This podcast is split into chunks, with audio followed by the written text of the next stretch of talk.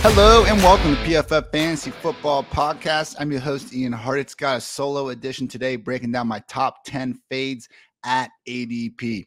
I cannot stress the second part of this enough. You might see a graphic that says I'm fading Josh Allen. At ADP, I'm fading Josh Allen. I'm fading round two and round three, Josh Allen. If Josh Allen, for some reason, falls into round four, round five, all of a sudden I am not fading Josh Allen. So I do not believe in a do not draft list. I always believe there is a large enough draft with weird enough rules to make every single player in the NFL fantasy viable. So, with that off my chest, my top 10 fades at ADP, starting with the spoiler. I already said it. Josh Allen, my QB1, ADP QB1. The difference is I have him as my 37th player overall. ADP right now, courtesy of Fantasy Pros consensus data, 24th player overall. I get it. He has a chance to become the first three time QB1 since freaking Brett Favre. And before him, only Steve Young had done it. Those are potentially, if Josh Allen pulls this off, those will be the only three quarterbacks in NFL history with three consecutive overall QB1 fantasy finishes. But guys, 24th overall, there are far too many target hog wide receivers, three down workhorse running backs available at that point in the draft. Even guys like Kyle Pitts for me to feel comfortable taking Josh Allen there. I think that round six is the sweet spot for these quarterbacks because guys like Kyler Murray and especially Jalen Hurts are routinely falling into that range. So Josh Allen, yes, he's the QB one, but I will not draft any quarterback at the end of round two or early round three. I am much more keen to take one of these tier one guys at the very end of round six. Another quarterback I will be fading, similar reasons, but just doesn't quite have the same upside, in my opinion. Cincinnati Bengals quarterback Joe Burrow, my QB9, QB5 ADP. Right now, guys, he is going off the board as the 58th overall player. And Joe Burrow, hey, if they throw the hell out of the ball, maybe he does flirt with one of those 5,000 5,000 yards, 50 touchdown sort of seasons, but he's going to need to because when he doesn't have any sort of rushing upside attached to him at this point, it's just so tough for Burrow to compete with guys like Hurts, like Kyler, even the Mahomes and Herberts of the world. You're just playing a different game with guys like Burrow, Tom Brady, the pocket passers that don't have the same sort of just best case scenario upside. So for me, it's Joe Burrow at pick 58, or I can wait literally 50 picks later and get arbitrage versions like Kirk Cousins, like Derek Carr, even Tom Brady 30 picks later. I cannot get behind Joe Burrow going ahead of someone like Jalen Hurts. Take the cheaper discount versions rounds later. Round five is still an area where you can be getting some really quality wide receivers. I'd hate to burn that pick on a quarterback like Burrow. That again, I think you can just get a discount version of him far later on. Moving on to running back. Cleveland Browns running back Nick Chubb, not someone I've come away with a lot because, guys, he's a 16th player overall. And I actually got to go on uh, my sports update, Ari PFF's Finest, his podcast today, and talking to Ari. Kareem Hunt is not expected to be traded, at least in terms of Ari's, you know, inside sources going on. So, with that in mind, Nick Chubb is once again not one, but two injuries away from having a featured role. I don't know why. If you want to call Nick Chubb the single best running back alive, I'm, I do not think too many people, including myself, are going to be disagreeing with you. With that said, guys, Nick Chubb, 17.5 combined carries and targets per game with Kareem Hunt last year, 17.6 without even if Kareem Hunt gets hurt, he's healthy right now, by the way. Even if he gets traded for some reason, even though, again, per sources, he's not expected to be, D'Ernest Johnson is going to step up into that pass down role. For some reason, they will not feature Nick Chubb on passing downs. I know he's not Hunt. I know he's not Austin Ekeler, but man, can we just get one of the best players in the league the ball in space a little bit more often?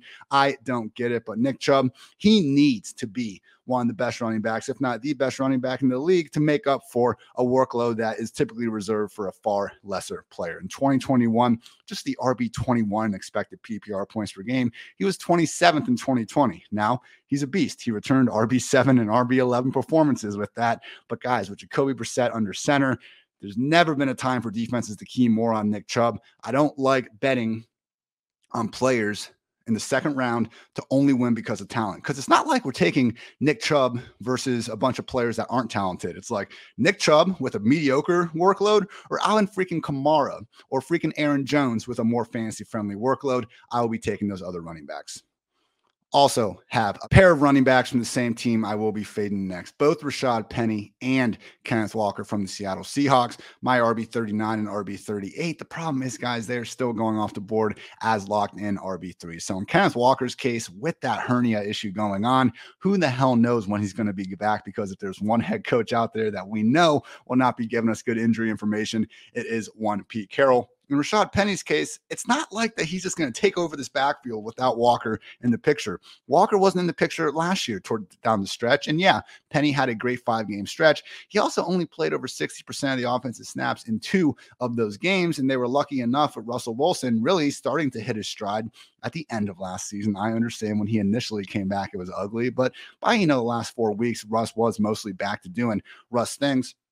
I don't want to have to gamble on Penny in an offense that could easily be the worst in the entire league behind an offensive line that, yeah, maybe maybe the rookies step up, but I'm not exactly expecting it to be good. When PFF ranks it dead last going to the year, I think that's a fair thing to say. And oh yeah, he's not going to catch passes because Travis Homer and DeeJay Dallas are going to continue to take away the fantasy friendly reception. So for me, the best case scenario for either of these backs, Penny or Walker, is going to be to take down the early downs to be really, really, really freaking good. And then, yeah, that's that's it. Like, because they're not going to catch passes and they're not going to be in an offense where they're going to be flirting with super high end touchdown upside. So I will say, with the way quarterback movement is, hey, maybe Seattle next year they are back to being a contender. They find a way to go get someone Kenneth Walker, if you're in a keeper league, I think is viable. Historically, we have seen day two running backs, their value spikes in their second season. We saw that with Javonte Williams from last year to this year. Not not 100% hit rate. Obviously, guys like Trey Sermon have proven that. But generally, I think it was over the last five years, the running backs on day two, they see their positional rank go up nine spots from year one to year two. So for me, I don't want Walker or Penny. If they both start to slide, though, give me Walker just for the possibility of getting that nice keeper value. Next fade for me is going to be one more running back. David Montgomery from the Chicago Bears, my RB 20 ADP, RB 18. It's just this range. Montgomery, and honestly, I'll talk about just the rest of these guys here. Is Montgomery, Antonio Gibson, and Josh Jacobs. These fades, I came up with, I would like to say for the record, uh, before this last week of the preseason, where we saw Gibson actually work behind Brian Robinson. So I understand that Gibson not really going in the RB dead zone too much anymore. But really, guys, from the end of round four to about round six or round seven, I don't want anything to do with these running backs. I don't think you need to concern yourself with chasing some of these running backs here just because you only got one or two or maybe zero in the early rounds. There are guys like Kareem Hunt, Cordarrelle Patterson, and Chase Edmonds regularly going in round seven or eight that I think you can argue straight up have better potential workloads on their plate than Gibson, Jacobs, and even Dave Montgomery. In Montgomery's case, terrible offense. We're expecting Khalil Herbert to eat into the work a bit. Maybe Montgomery does keep the pass down work, but it's just one of these situations where oh, he's going to have to be pretty damn good because I don't think he's going to get much help from anyone in his offense. And there is a possibility from the beat reporters uh, coming out of training camp that we actually do see Khalil Herbert make this far more of a committee than folks are expecting. In Gibson's case, obviously already being behind Brian Robinson, pretty freaking freaking far from ideal. Do not be afraid to just let this man slide deep down the board. And then Josh Jacobs, I am treating Las Vegas as basically New England Southwest at this point, expecting three running backs to consistently be involved in Jacobs, Zamir White, and Ameer Abdullah. So for me, these guys, mostly on reputation, are continuing to be pushed up into what is essentially the RB dead zone. So no, I don't want these guys Make a strength a super strength in this spot, guys. Don't be afraid to take four or five wide receivers inside the first six rounds because we have these outs in the form of Kareem Hunt, Cordarrelle Patterson, and Chase Edmonds going in round seven or eight, when I think those guys arguably are better options than these middle RB dead zone talents. At wide receiver, I will be fading Deebo Samuel. The only wide receiver I actually have on here because I do think there are a hell of a lot of good options really in the first, you know, six, seven rounds and arguably even after that. But in Deebo's case, again, it's just about where he's going. 18th player overall off the board in the middle of the second round, wide receiver six. He is my wide receiver 10, someone that I will draft in the third round, eight days of the week. Just can't get behind him in round two ahead of some of these just workhorse running backs. And the big thing with Deebo, and if you've listened to this podcast, I brought this stat up a couple times, but it can't hurt one more. In weeks one through nine, when he was that featured wide receiver, 21.2 PPR points per game. Weeks 10 through the NFC Championship, when he's playing more running back, 20 PPR points per game. Who cares? Difference of one point, right? Wrong. The expected points cratered 17.1 expected PPR points per game down to 12.7 expected PPR points per game. Think about a running back. Do we care about carries for a running back?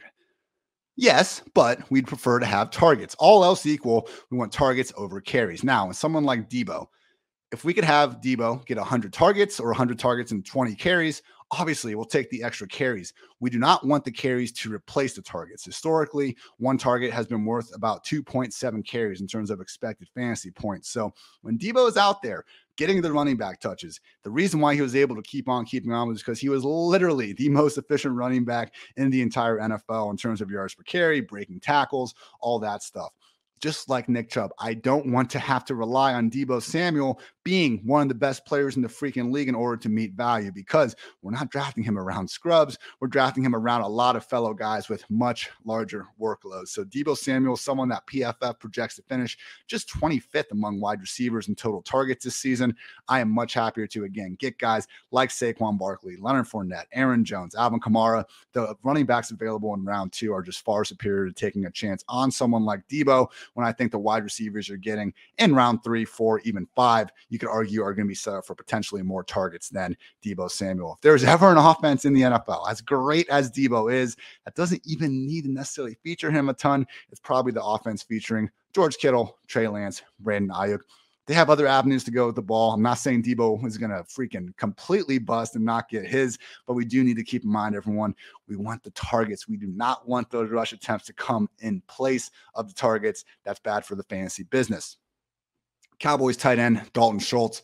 He's my tight end six. He's gone off the board as a tight end six. The difference is he's my 86 player overall. ADP 57th player overall. For the life of me, I cannot figure out how Dalton Schultz is going closer to George Kittle than he is freaking Dallas Goedert. So, with where Schultz is going in round five, in round six, I think a similar sentiment can be said about TJ Hockenson, where at that point in the draft, guys, we still have top 30 wide receivers and we have the Kyler Murrays and the Jalen Hurtses of the world. No, I don't really want running back, but I don't want tight ends at this point in the draft either when we can get Dallas Goedert, freaking Dawson Knox and Zach Ertz rounds later than these guys. So I would like to make my initial tight end one, one of those three guys at a minimum that I just mentioned uh, between Goedert, Knox, and Zach Ertz. Dalton Schultz is someone that I just don't see enough upside with to be taken significantly ahead of those other guys. Again, tight end six, I get it. Not having Michael Gallup ready to go, only having CeeDee Lamb out there. There's a chance that Schultz is going to be flirting with triple digit targets, but I'm just not convinced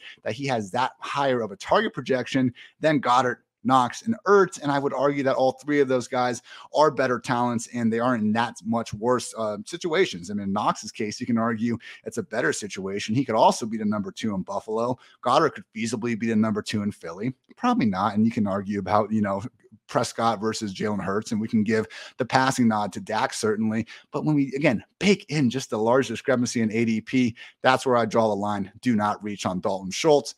And that is going to wrap up my top 10 fades at ADP ahead of 2022. Just to quickly repeat those guys. Buffalo Bills quarterback Josh Allen. I am looking to get Kyler Murray, Jalen Hurts in round six instead. Cincinnati Bengals quarterback Joe Burrow. Don't take him in round five. Look for Matthew Stafford, Derek Carr. 50 picks later, potentially, along with Kirk Cousins instead. Cleveland Browns running back Nick Chubb, 16th player overall. I will be taking guys like Alvin Kamara and Aaron Jones ahead of him. Seattle Seahawks running backs Rashad Penny and Kenneth Walker.